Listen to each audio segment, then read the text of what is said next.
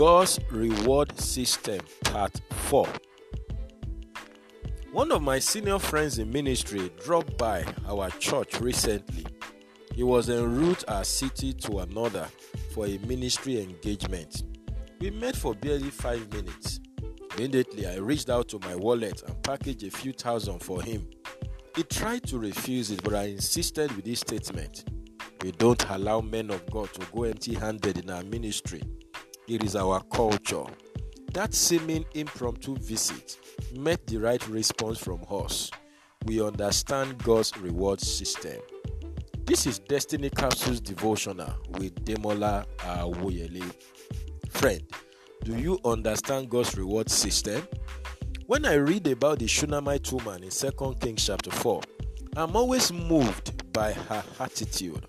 She perceived that Elisha was a holy man of God. 2 Kings chapter 4 verse 9. Perception is key. How do you perceive a minister of the gospel? How do you see your man of God? Do you see him as a useless and jobless person or as the key to your next level?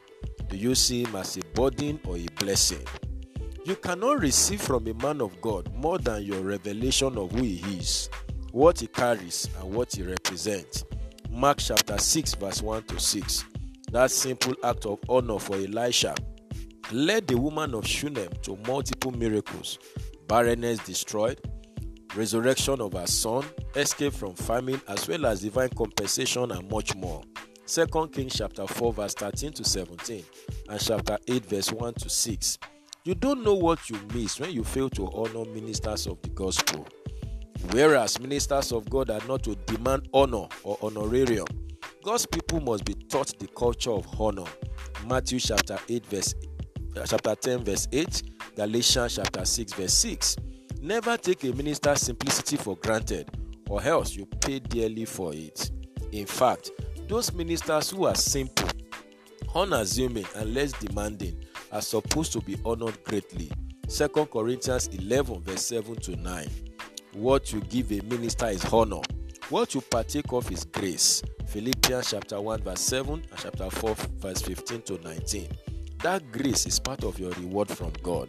You cannot buy it at the market. You cannot even work for it. One encounter with a genuine servant of God, properly honored, can end years of struggle in your life when God wants to change your life.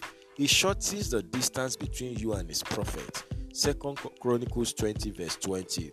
But what would you do with such an eternal opportunity? I pray for you today that you will learn to honor God's servants and may you partake of the reward they carry as you fulfill your God given destiny. This is a blessed day for you. Go and win with Jesus. You will succeed. Bye for